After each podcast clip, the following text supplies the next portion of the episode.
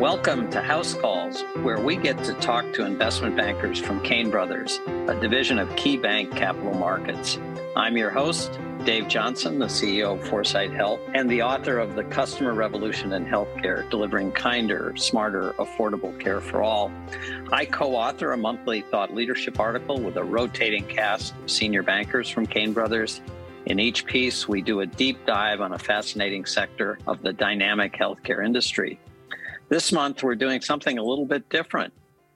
Usually, we examine sectors from the perspective of CEOs and founders who are leading innovative businesses, driving transformation throughout the healthcare industry.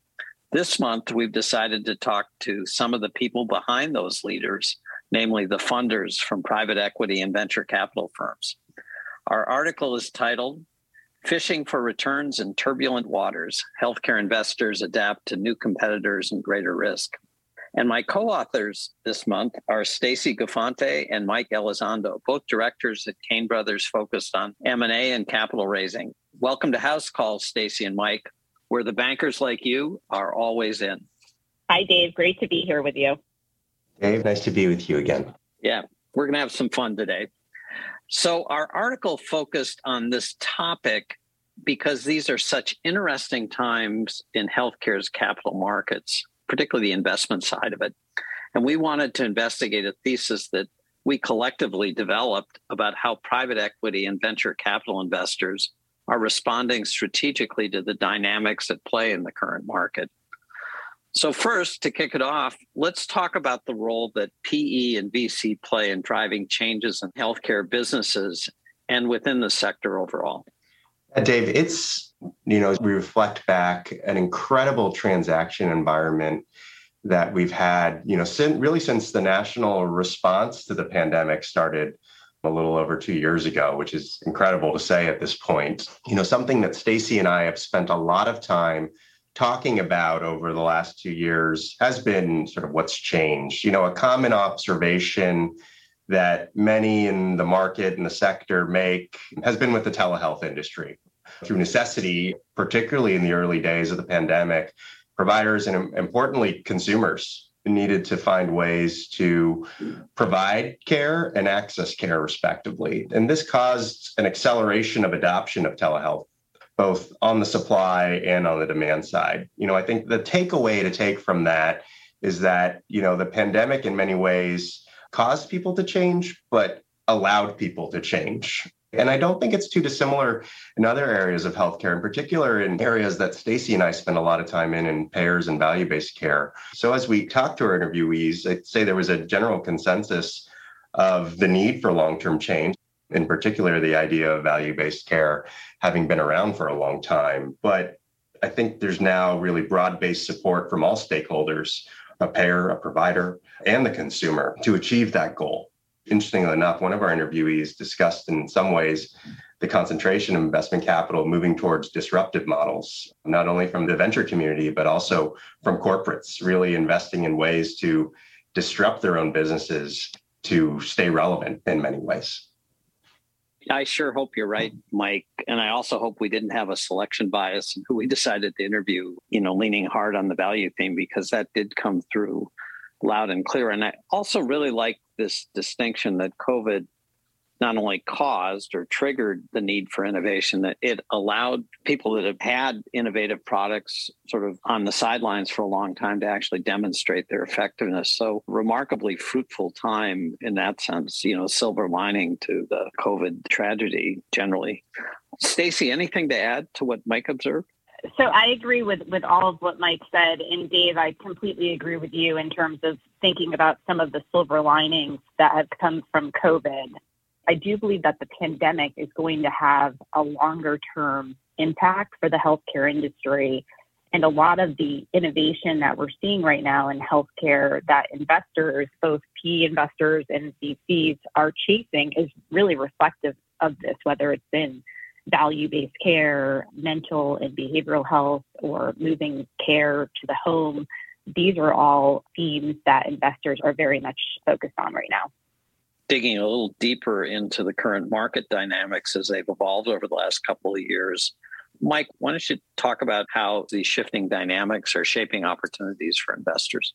Yeah, Dave, I'm going to focus, you know, on sort of the health tech area because that was really kind of the focus of our interviewees of this article. Mentioned at the top, you know, the velocity of investing has been outstanding. And in 2020 and 2021, you know, venture capital fundraising increased from 2019 to 2020, 50% increase. And 2021 saw a double on top of 2020's levels. So we're talking about, you know, incredible and, and in many cases unprecedented amounts of capital coming into the picture in the in these specific segments. From a health tech standpoint, you know, saw nearly 1,200 deals, nearly 40 billion in aggregate dollars invested, and importantly, noting that there were a significant portion of that 40 billion dollars invested were in transactions where there was over 100 million dollars put to work in that investment. So we've seen sort of sizes increase of these rounds to really support the tremendous growth that investors see. There's a couple of private transactions that I would highlight. Devoted Health is a tech enabled Medicare managed care company. In September, they raised 1.15 billion with a B dollars in a Series D round, valuing the company at, at nearly 13 billion dollars. At the time, the investment, the company served, you know, approximately 40,000 members, which is a good size MA plan. It's not a terribly large MA plan as if you look and you compare it to the Uniteds and the Anthems and the Humanas of the world. A couple weeks later, Village MD announced an investment by Walgreens of $5.2 billion. The valuation wasn't disclosed, but Walgreens upped their stake to 63% in that company.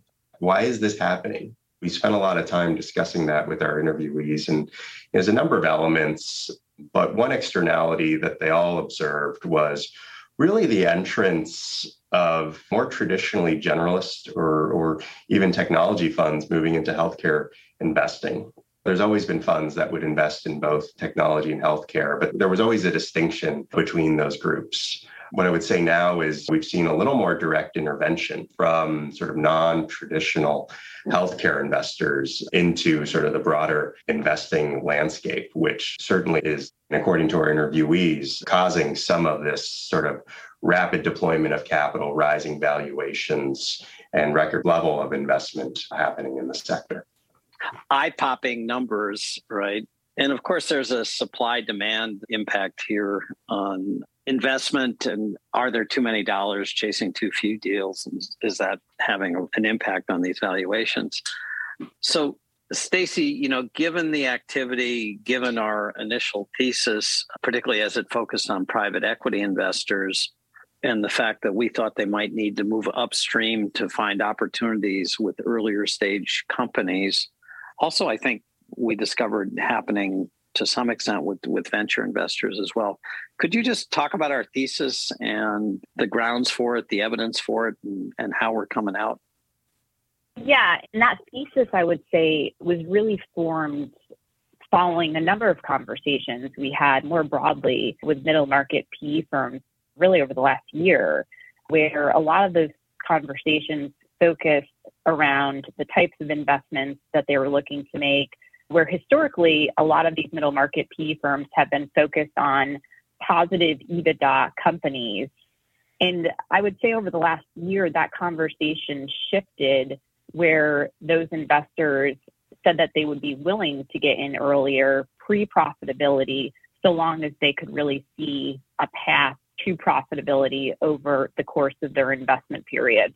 And you really saw this as you think about just valuation metrics, right? Over the last year, you know, I would say the conversation moved from EBITDA multiples to looking at revenue multiples in ARR. So it, it's definitely been an interesting year, I would say, just given given everything going on in the market.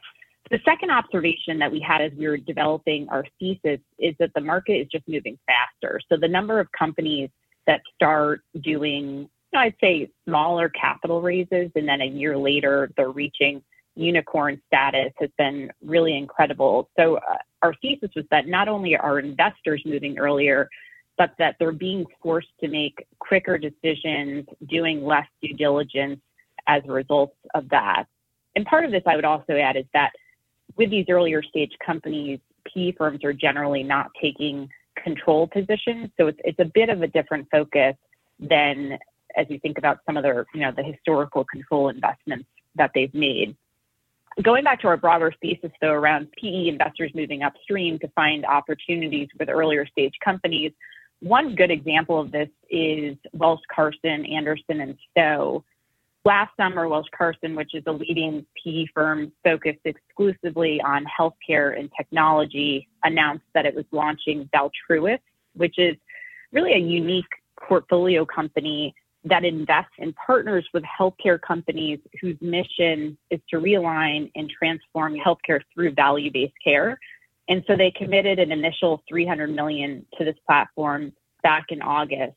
And really since that announcement, they've invested in Cricket Health, which is a value-based kidney care company, Wayspring, which is a value-based care entity that's focused on substance use disorder, as well as a couple of other investments in home-based primary care with uh, UF Medical Management and Oncology Care Partners. So really four investments over the last year or so.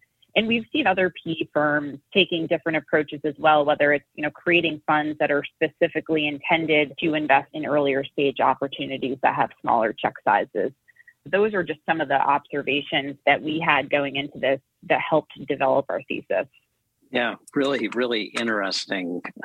You know, in, in many ways, I look at investors as a leading indicator of where the market's ultimately going to go. And when you start digging into companies like Welsh Carson and what they're doing and how they're sort of segmenting their investments, it, it really does send some signals, some pretty powerful signals. But you know, as always, it's it's important to test theory with with real world evidence. So, Mike, why don't you talk to us about some of the firms and people that we interviewed to check out our thesis and refine it as we engage with them? Yeah, absolutely. We're really fortunate, Dave, to you know have really great relationships with these firms. We really consider to be sort of top tier and on the cutting edge folks that have a lot of understanding of the past of healthcare and how that'll you know really help to shape its future you know, first we spoke with Jim Elrod of Vestar Capital Partners. Vestar, you know, was founded in 1988 and has invested over $7 billion in healthcare companies since its founding. Unique Fund does both management buyouts as well as growth capital investments. And one of those recent investments was in a Colorado based company called Friday Health Plans, which has been disrupting the ACA exchange insurance market. And in a lot of ways, we've talked a lot about the consumer here today on this podcast, really putting the ACA consumer first with a really novel, unique benefit design and, and network design. We also spoke with Serge Invokovich of Newlight Partners. In healthcare, you know, Newlight really has been one of the firms that has been at the forefront of value-based care and, and most notably being really an early investor in, you know, a value-based care leader really recognized across the market in Oak Street. It has invested over $6 billion in over 100 companies in its 15 year history. Thanks, Mike. And Stacy, why don't you fill us in or round out our lineup card here with the other two investors that we had conversations with? Yes, thanks, Dave. So we spoke with Lauren Bruton of Heritage Group. Heritage has partnered with some of the most leading healthcare companies in the industry. Their model is unique because they are backed by both payers and providers. They have over 700 million of assets under management. And then the last investor we spoke with was Scott Rosen from Transformation Capital. It's a growth equity fund focused exclusively on healthcare IT and healthcare services companies.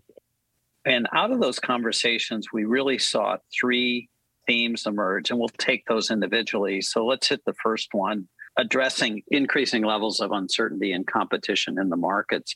How did our investors view that, Mike? Shed some light. Yeah, Dave, I would say one of our theses here was around valuation. And then, you know, there was really no challenge candidly to that valuation, which which hits on uncertainty and, and competition, right? There should be a relationship between those. But there was a couple of general consensus items behind the reasons for that. One, certainly interest rate environment, lots of capital seeking investments. You know, I don't think that's necessarily exclusive to healthcare. That's just the market, broadly speaking the addition, as we've talked about, of more generalist and technology investors, you know, all of our interviewees remarked in one way or another just chasing investments has become more challenging as the valuation levels have increased. And particularly when one of our interviewees commented, really at the earlier stages, that really leaves very little room for foot faults or air quote mistakes early on in investment. And those elements, when you're getting into valuation levels that earlier and earlier stage companies are getting to and the amounts of capital they're raising, you really need a smooth glide path to that growth, and bumps are felt a lot more early on than perhaps they had in the past. We did have a fair amount of discussion on generalist and, and uh, non traditional healthcare investors spending time here. What was interesting is some of our interviewees discussed how these investors, you know, without understanding some of the history in healthcare, the historical backdrop, you know, may ultimately be figuring out in a couple of years that they've bit off more than they could have anticipated. You know, in particular, relating to the myriad of rules and regulations and the levels of rules and regulations for that matter that exist in healthcare, but may not exist in the broader technology sector, for example. I'd say it was noted also, one of our interviewees, that technology investors have historically come into healthcare, but generally speaking, that's when technology has struggled as a broad sector. Although that's not the case in the current environment. Healthcare and, and technology have been very successful. Where is this ultimately going is, is really going to be exciting to watch and predict. But frankly, I have a history in, in fintech, Dave, and it seems pretty similar candidly to the convergence of financial services and, and technology that happened sort of 15, 20 years ago. I think that's where we've been heading and probably continue to grow. You know, all that considered, I thought it was particularly interesting that despite the current environment, there was not a broad based change in our interviewees' viewpoints of their theses in the sector. in fact, I would say there seemed to be a broad view that this period of time has actually emboldened their theses, that despite this market environment, it's really solidified their conviction. It may become more expensive, but they weren't deterred from deploying capital and they won't sit on the sideline during this current environment. I found that resolve to be pretty remarkable. Yeah. Well, you know, buckle up. I, I think you're right. There's still a huge amount of sorting out that has to work its way through the marketplace. And in many respects, many of these individual sectors are still quite immature in the sense of just too many players and we haven't really established who the winners are and companies are having to take some bets and you really did get the sense that it's more harrowing and they're falling back on their expertise and their instincts maybe to a greater extent than they were even two or three years ago. Measure twice and cut once. And sort of out of that stacy we saw i think our second theme emerge which was the importance of alignment between investors and entrepreneurs and the companies. So, talk a little bit about that the dance between investors and entrepreneurs and how they find one another and what types of marriages work and maybe more importantly which types don't work yeah dave it was it was interesting to hear some of the commentary around the management teams in this environment and in working with earlier stage companies than these traditional middle market private equity firms are used to working with. I would say, though, the one broader point that really all of the investors agreed on is management and aligning management is very important, right, for a successful outcome with the investment. And generally, the way that you do this is through a meaningful ex- equity rollover from management as part of the investment. And so this continues to be an important piece as you think about putting together term sheets for these types of investments. All that said, I, I did think it was interesting to hear some of the commentary around trying to find the right management teams in this environment, and particularly the competitiveness that's been driving up the, the valuations. So the first observation was around just accepting management as is in this frothy environment one of the interviewees commented on how it's challenging in this environment to be able to make leadership changes as part of the investment. So you're really entering the investment knowing that you, meaning you as the investor, are going to help to need to fill capability gaps and you know where the management team and the areas where the management team may be lacking and where you're you're going to need to bring in your own resources to help fill that gap The second observation was around some of the valuations and the high valuations we're seeing, and that there's certainly management teams out there who want to maximize value today. But then there's the teams who are really focused on finding the right partner and an investor, a partner that that can really bring more than just capital, but that they can really bring a whether it's a network of connections or healthcare expertise in the particular sector. And this really can push a company right to the next level. So when you're thinking about the investment horizon and when that investor exits, it's actually a better outcome over the longer term for the management team. And that I would say is really the differentiator for the more traditional healthcare investors who we spoke with, that they really understand the nuances of healthcare and can help an early stage company overcome challenges just using their experience in the space. The last interesting comment I would say that Jim Elrod had made is really around the board and making sure that the board has like minded people on it and that there's really enough room on the board for real industry experts. And so I thought this was a really interesting point as you think about developing term sheets for investments in earlier stage companies is, is really putting a lot of focus on the composition of the board and making sure that you have room in there for experts.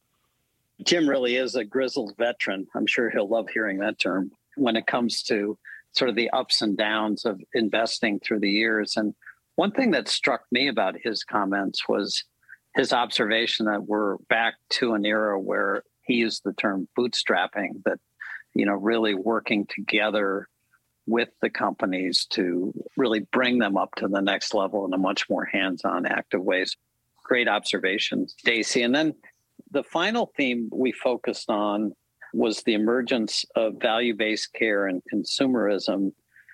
And honestly mike i was a bit surprised at how proactive our investors were in sort of pushing these themes. What's your take on that part of the conversation yeah, I think everyone recognized the road to value has been a long and arduous road and will continue to be a, a tough road, but that they are pretty committed to continue to push us in that direction and, and, candidly sometimes seemingly needing to pull us there. Healthcare clearly is a, a, sector with a lot of entrenched interests and it, it takes time to break those interests down we've seen and talked about how the pandemic did that in many respects.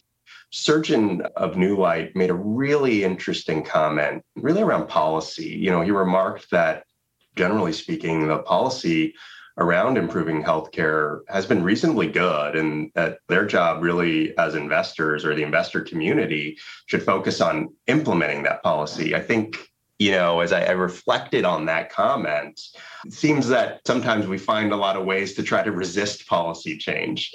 Obviously, that can be pretty counterproductive to end goals. So I thought that was a really interesting observation by Surgeon. One element that was often forgotten with the value-based care by definition includes is the consumer. You know, our interviewees were very focused on end market being the consumer, or at least including the consumer in that. I always like to use the sandbox example of healthcare between three folks playing in that sandbox a financing source, typically a payer, a hospital system, and a physician. There wasn't room for the consumer in there. I think, you know, they're all recognizing that the consumer needs to be able to play in that sandbox too. You know, we also talked a lot about sort of where value based care will be implemented, and, and, clearly Medicare broadly, whether Medicare Advantage or DCE, now the ACO REACH program, really has been the subsector where value based care has been the focus. But we also spent time talking about two other areas where value based care is moving, specifically populations and specific subpopulations within broad segment thesis. So, for example, Medicare subpopulations like a PACE and I-SNP and culturally focused MA, social determinants of health, you know, those specific subpopulations that are beneath the overall kind of Medicare thesis. And secondly, employers, particularly those self-insured employers that are looking for spot solutions sort of within employer populations. So, cardiology, urology, women's health, oncology, kidney care, MSK. There's a myriad of examples This is something Stacy and I have observed over the past, you know, 12, 18, 24 months. And it's been one of the talking points. So it was good to hear the interviewees sort of generally see the same trends that we've been seeing. Great. So, you know, we had the three themes. And so let's step back from that a little bit and just look at the big picture. So we see that investors are feeling the heat a little bit. They're moving upstream and searching for value with a little less certainty than they might have had in the past, having to take on a little more risk than they otherwise would given the competition from generalist investors and the high valuations that are that have emerged and continue to emerge. But at the same time they seem to be leaning into their strategies and as you said Mike, not pulling out of the market, actually, in many respects, doubling down.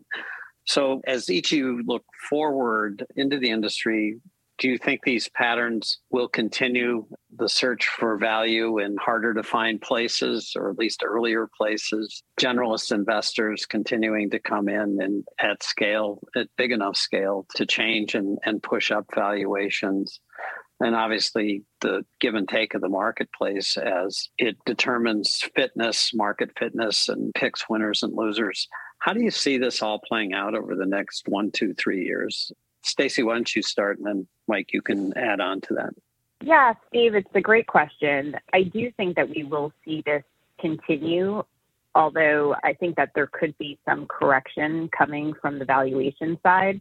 But just taking a step back, I mean, we're we're in a, a very interesting time right now. We've been talking on this podcast about what we've been seeing in the healthcare investment market, but then when you think about the broader backdrop of everything happening in the broader world economy right now with Russia and Ukraine and concerns around China, there's the U.S. midterm election coming up this year. So a lot going on both internationally, domestically, and then within healthcare. We've seen evaluation correction already happen in the public markets and healthcare. Private markets generally follow, usually with a bit of a lag. So it is likely that we'll see some bit of a correction here.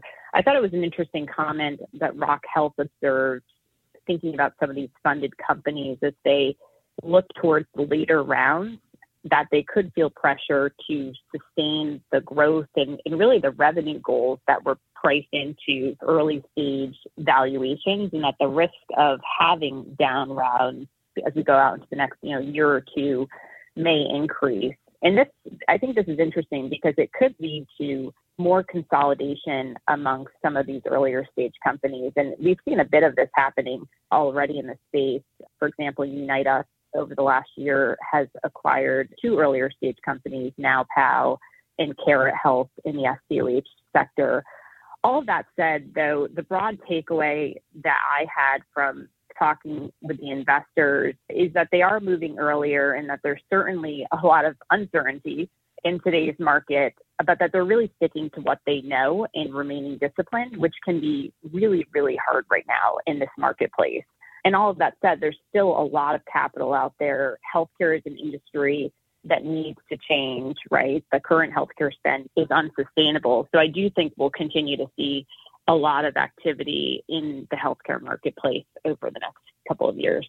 Yeah, Dave, I totally agree with what Stacy sort of remarked here. I think particularly if you look at companies that had received funding in the past two years, you know, it's going to be incumbent on them to continue the growth here. And I think you're going to see a refinement of strategies. You're going to see those strategies that are working really sort of bubble to the top because I do think the end markets, whether that's an employer, whether that's directly to a consumer, whether it's a health plan, whether it's a health system, I think they're receptive to change. And I think that's an important catalyst to always remember that they are willing now to change, whereas perhaps in the past it was much harder. As we discussed earlier, they've been allowed to change now because the world was turned upside down on them for a period of time.